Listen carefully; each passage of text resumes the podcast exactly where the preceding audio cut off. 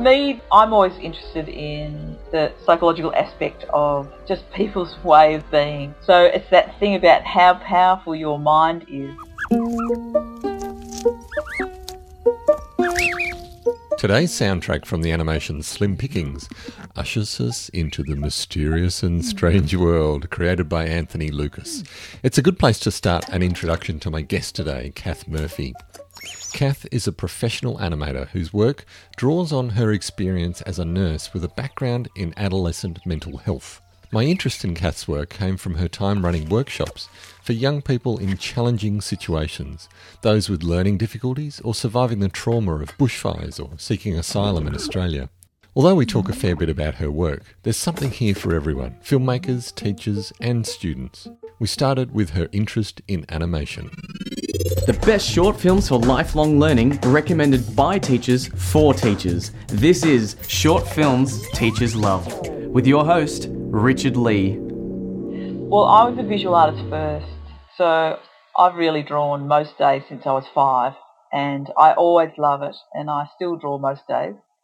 And so to be able to meld that visual arts part of my life with the narrative, it was like the perfect, you know, thing, and it still feels like the best fit for me. So that was what was really attractive to me, that I could actually create the pictures and then they became a story. To bring something like that to life that has uh, complex concept and a narrative, uh, it was really such an incredible amount of fun. It still is. You know, I haven't lost any sort of uh, enthusiasm for it. And it's such an amazing art form because, as you say, it's so direct. It's so I'm drawing the pictures, and they are going to have a life of their own that just emerges. And I, I, I get that, but I don't know whether I have the patience to just know that 25 drawings is going to take, or more, you know, it's going to take to create a second of work. Yeah, that's right. It is not for the faint-hearted, but I think you either love it or you don't, you know. So, you know, it's quite, once you get into the rhythm, it's quite meditative. And that's where um, my work as an educator has come because I also was a nurse for years and I work in adolescent mental health. And so I work with a lot of students who uh, have varying challenges in education, social challenges. Some kids are on the spectrum, you know, autism, Asperger's. And for them, uh, I mean, if you wanted to start an animation studio, you, those guys, man, you could not get anybody more enthusiastic, more with more capacity for singular focus. So it's all about the right fit, I think. And so, you know, maybe that says something about me, but um, I think for the person who loves it, they really love it. Mm. And and so that teaching part then did that. So you had the nursing, and then you moved mm-hmm. into animation. Did the teaching come before or after you went to VCA? After, probably. I worked as a professional filmmaker for about ten years, mm-hmm. and uh, you know, some some of it was self-funded, some funded by a film funding bodies, and then I ended up on a committee after Black Saturday bushfires because they wanted to engage some young people in Marysville and they set up, I think it was Film Vic and somebody else set up a big screen project, and they wanted local community to contribute. And I, so I was there sort of as a sort of youth advisor, and I suggested that they possibly get young people who were interested to do some animations. And I, there was a local person who was a filmmaker and an animator, so I didn't do that work, but that's how it started for me. And then um, I, a series of workshops became what I now run, which is a project called the Rural Animation Project. So that was 2009, I think I read, and that came. That was the big screen project in Marysville. So, so you you weren't the animator technically for that, but you got involved with that. Um, so, how did that emerge that you were then involved in this this rural animation project?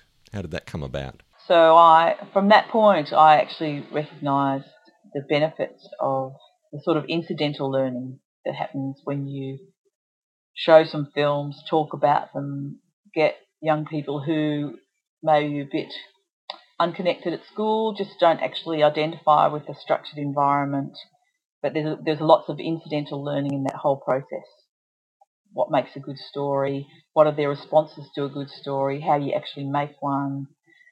All the programs I use, which are Photoshop, you know, the graphics program, and Premiere, they're all diagram based. So for kids who have literacy challenges, they can actually create without being able to read and write. And so I've taught quite a few groups that of newly arrived kids from overseas in regional communities, Afghanistan, Iraq. You know, kids who come in their teens and have never been to school, but they can do it on the first day because it's a diagram-based program and it's fun. Yeah, yeah. And what I'm seeing too, um, in fact, even a couple of the interviews I've already done this year have been uh, about teachers using short films in cross cultural, you know, teachers of English for students that are non native speakers. And this is a really rich vein. You know, there's lots of teachers that use film as you say, exactly because the language is a problem and, and the film gives a way for people to engage and start talking where language is less of, you know, where it's a challenge. So um, that's fascinating that you're picking up on this as well. I want to just for a moment to sort of interrupt that idea and go back because we want to. I want to get to Culture Bowl, which is one that you had a, a big hand in. But before we go there, I want I want to just go jump back to this this one called Slim Pickings.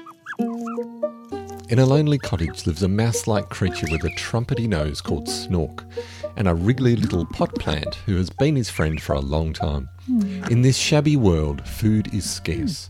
Snork is down to his last meal, and while he's out looking unsuccessfully for food, the plant produces a surprise a juicy red tomato that falls just out of sight.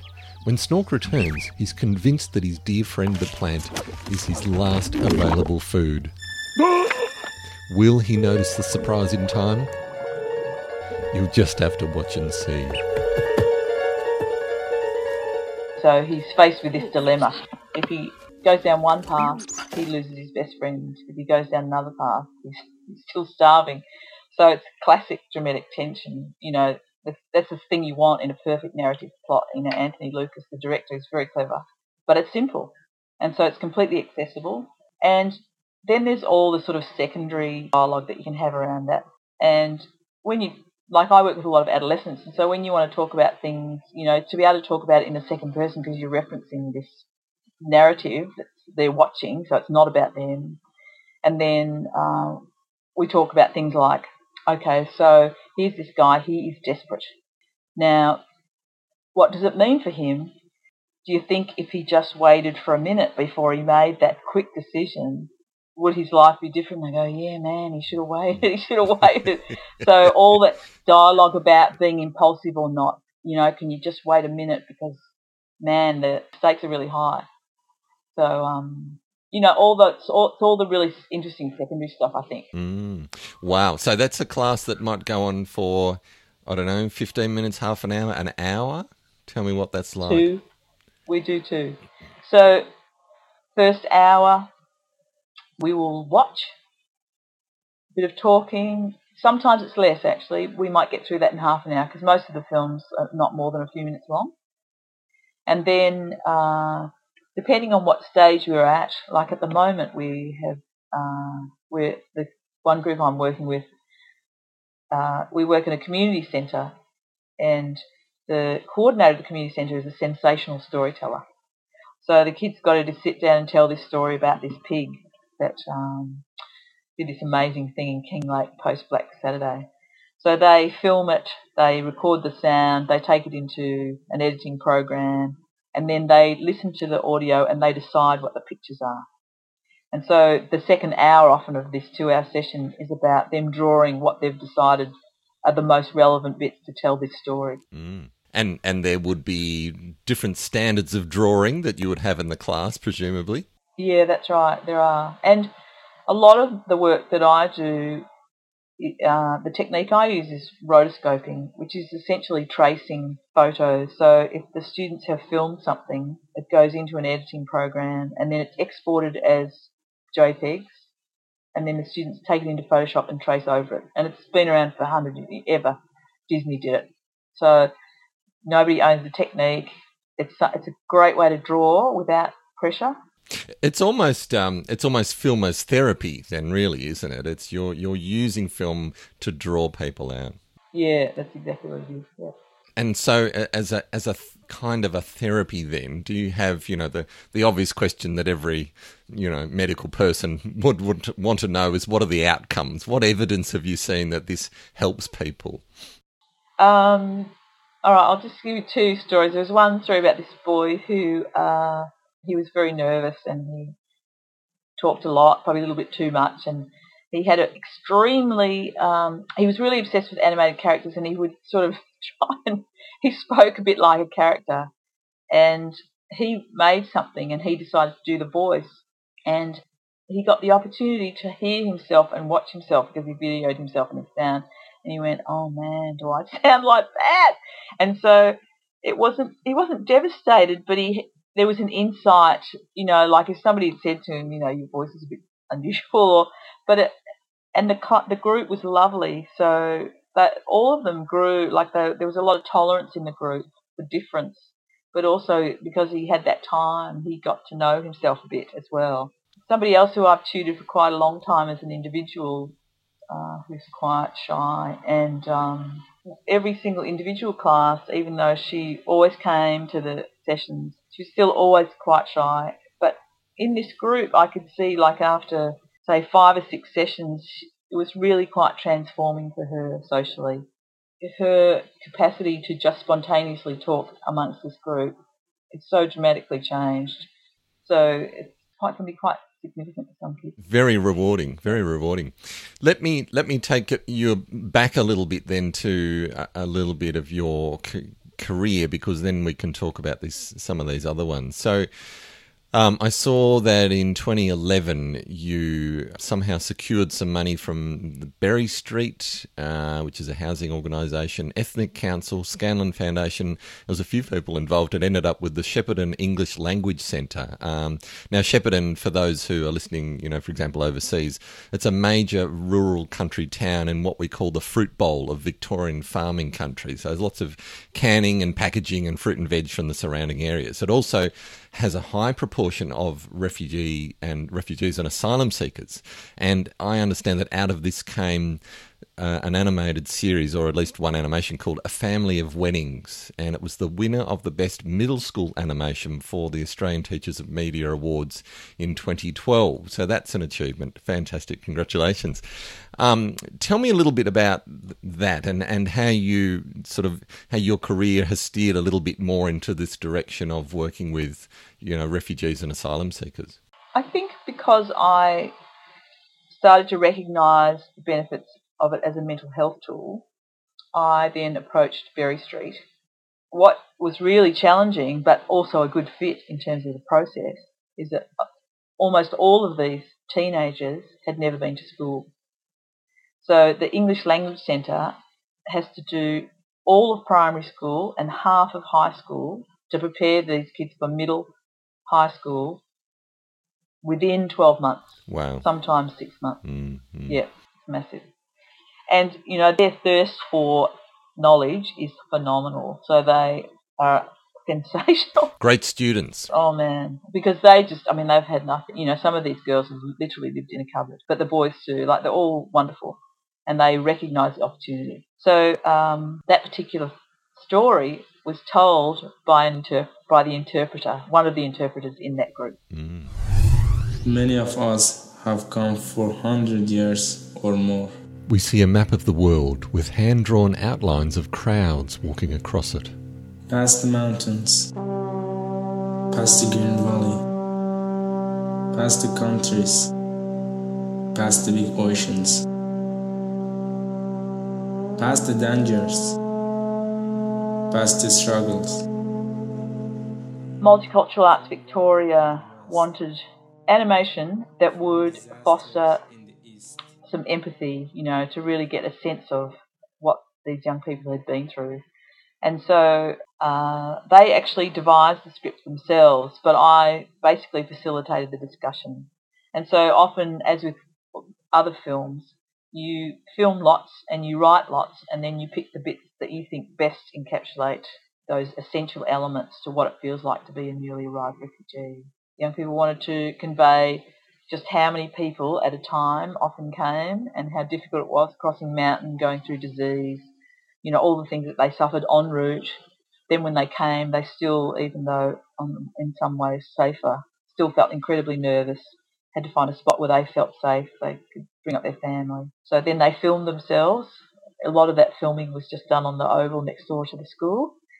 One of the beauties of rotoscope animation, you don't have to worry about set Yes. because all you're doing is tracing footage, and then it was edited together. Mm. So you're almost, uh, I mean, you're really a documentary filmmaker yourself, aren't you? I mean, this is this is a documentary process. You are Yeah. documenting these lives, taking the interviews that people have given, finding the bits where there's there's a narrative arc, structuring it so that it's going to be something that's engaging to watch. But what I love about the that process too, that you then take it into this animated world. So you're then removing that step because one of the issues with documentary and, and particularly sensitive cases like the asylum seeker stories, etc., is that they, you know, privacy and the whole issue of, you know, some of them might not be able to be seen, but you, the animation of rotoscope then says, as you say, remove the background, remove the actual identities, and but get to this heart of the story. That's fantastic. So that must be liberating.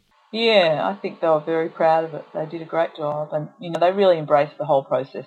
You know, it's amazing to work with such a big group who was just so enthusiastic. But the latest one is a narrative that they wrote, uh, with, and it's absolutely it's based on true, but it's fiction. So you know, it just depends on what comes up, really. Yeah. So is this latest one? Is that the two brothers, one girl, and one chook? Yeah, that's right. Right. Now, where and when can we see this? Because I did read about that. Yes, well, uh, I'm hoping by mid-year we'll be finished.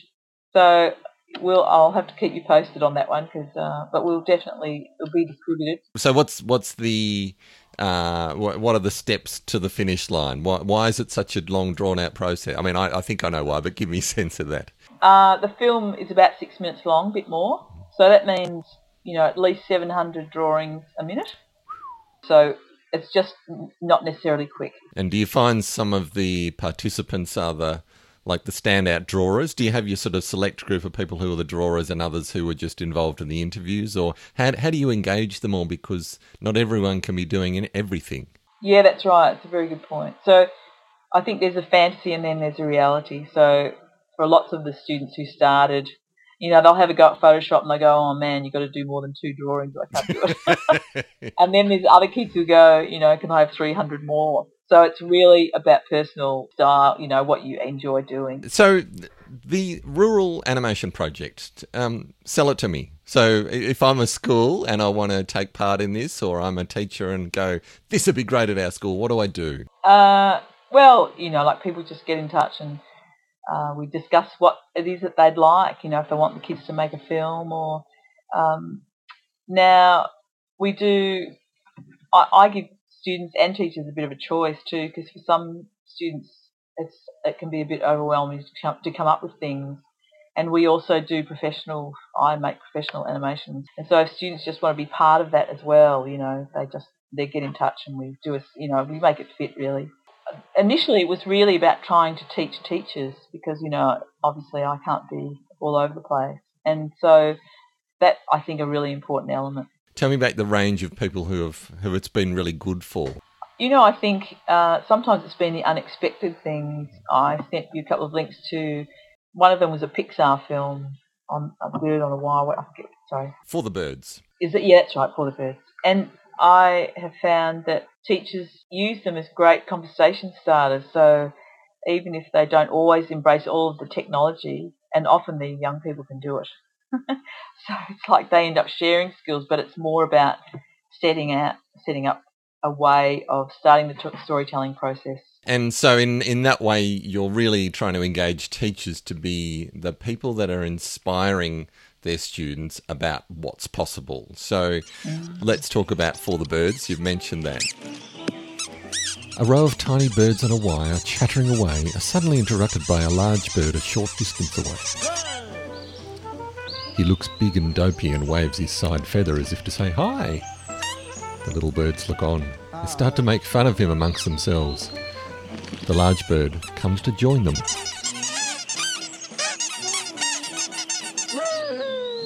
The characters are sweet, but it's quite powerful the relationship displayed on screen. You know, this sort of grumpy group of small birds and a great big sort of naive one So it touches on all the obvious exclusivity, all this, you know, sort of bullying, but it's really palatable because it's so fun. Whereas if you teach, you try and teach a young person about that and you just constantly hammering them with very real drama, they just sort of go, oh man. You know, it's just way too confronting, so they just shut down internally, even if they're not saying anything. But it's also the subtle stuff, you know, it's a very clever filmmaking. Pixar guys are so clever. I remember one boy in the class, um, and he was very bright, and he, you know, he was newly arrived, but he talked about um, sometimes in a group, it's hard to be honest if you are unhappy with someone you're close to, and that's much. He was just he recounted an anecdote of arguing with a friend, and they couldn't get on top of it, and they couldn't resolve it.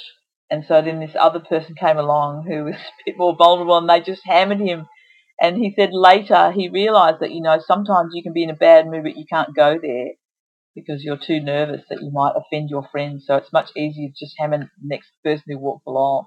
so it's really, some really interesting stuff comes up. And, you know, and then that dialogue is very educational for somebody else who is not as conscious.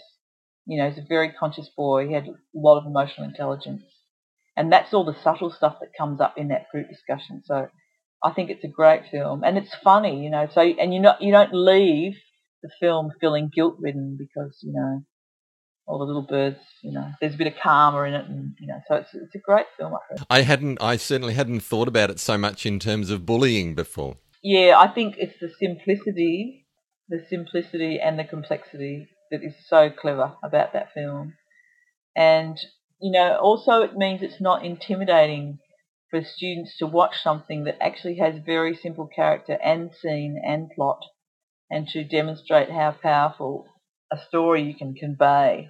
So um, there's a lot in that film. The wonderful thing about some of the Pixar films is that there's no dialogue. It's all sound. So for a person who has never spoken English and doesn't understand a word, I remember sitting in a classroom and one of the teachers who I'd worked with quite a few years she had a student who had, really struggled and she'd been there for three months and she said to me, that is the first time I have seen her smile spontaneously at something we've done in class. Wow. So that's pretty massive. Yeah, fantastic. Let me uh, talk a little bit more about your career then, or, or, ask you about that. So, there's one that I heard you did recently called Happy Father's Day, a seven minute animation which adapts the great Working Dog Stories book for the screen. Can we see this somewhere? That one is also not finished. Ah. So, what we've done is we've started, I've got a few that are part of this series that, I, that are going to be released together.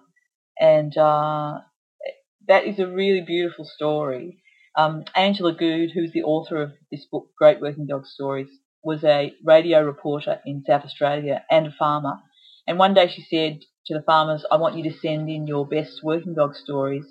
And she got 3,000 in the first drop. And she picked 300 that she loved the most, I think.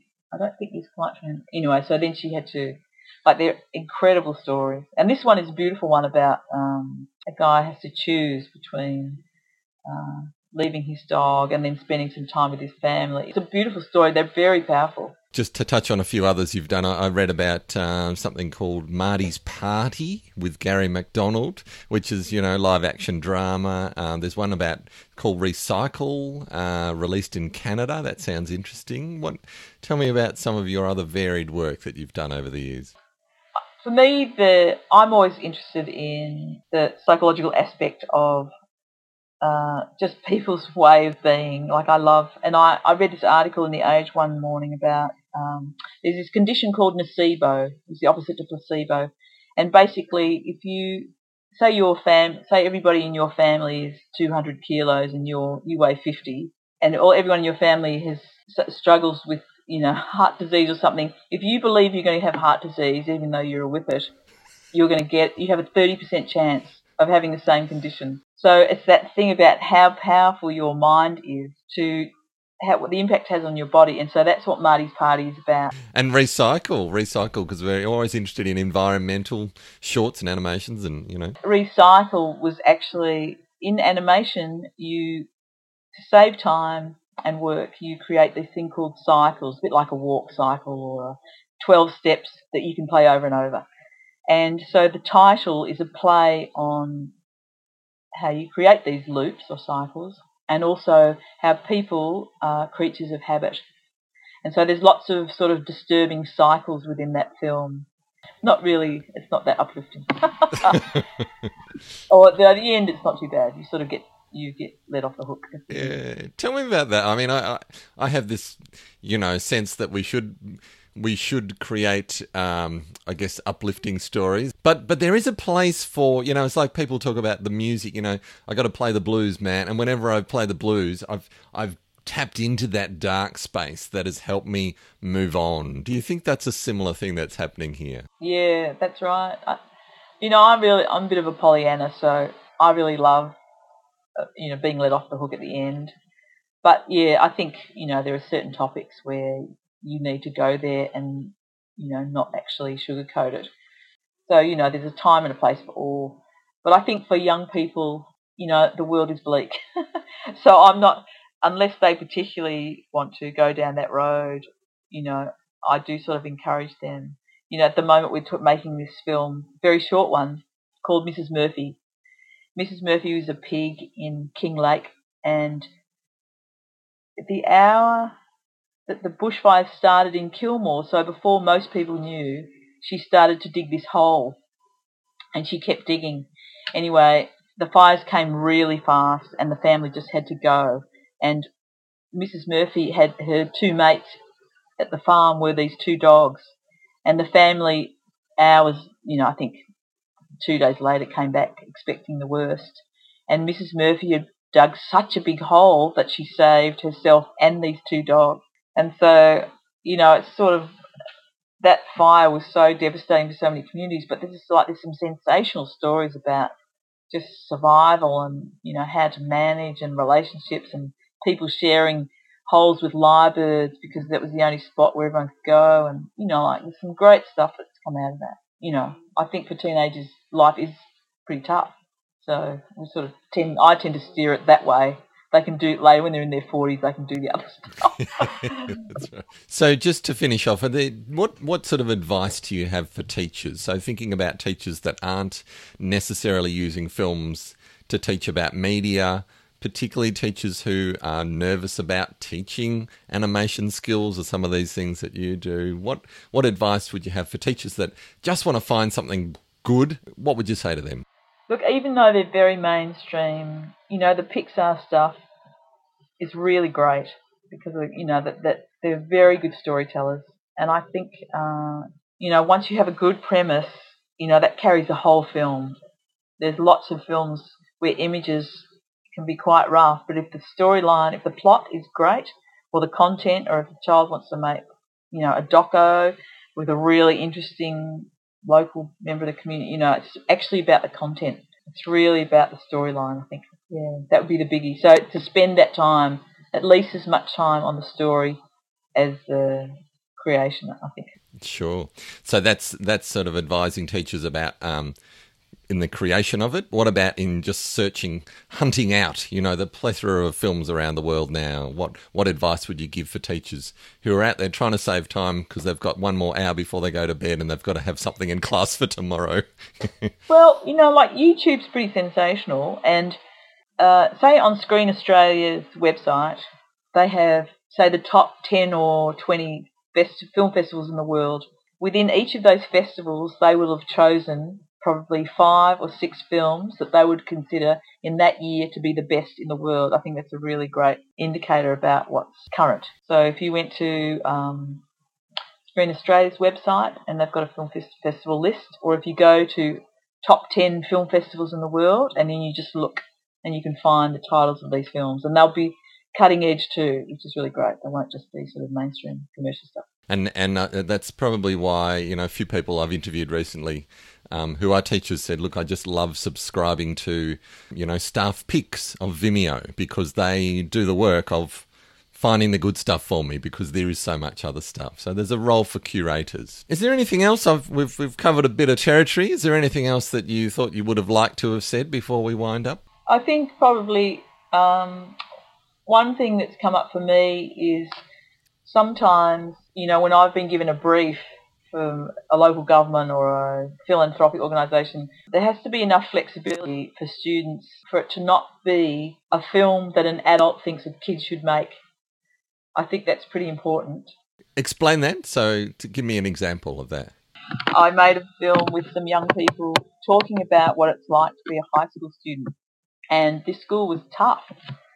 And so uh, they really went there, and there were lots of bits we actually left out. But um, it was really that it was really their film, and so it really you get a great sense of where they are too. I think emotionally, but also um, that if you ask them to do something, you don't then curb it. You know, you can steer it, but you that you if you want them to make it as a adolescent or you know, then that's let them make it. Warts and all.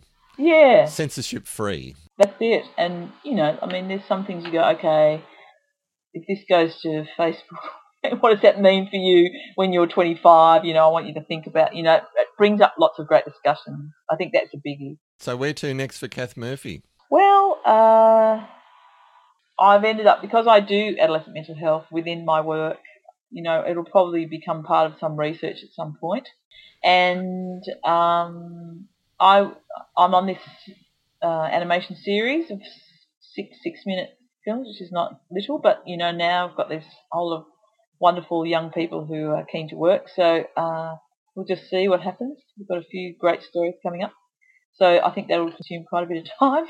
yeah, yeah, yeah. So we'll see what happens, I guess. Well, thank you for your time and, and your insights. You've uh, there's there's lots of great stories there that I, am I'm, I'm keen to share with, with teachers and filmmakers uh, as we explore this overlapping space. Great. Find all the film links and related notes in the description and look out for the edited highlights of this discussion on YouTube. This show is a proud member of the Education Podcast Network. Podcasts for educators, podcasts by educators. To learn more, visit edupodcastnetwork.com. This episode was recorded with Zencastr.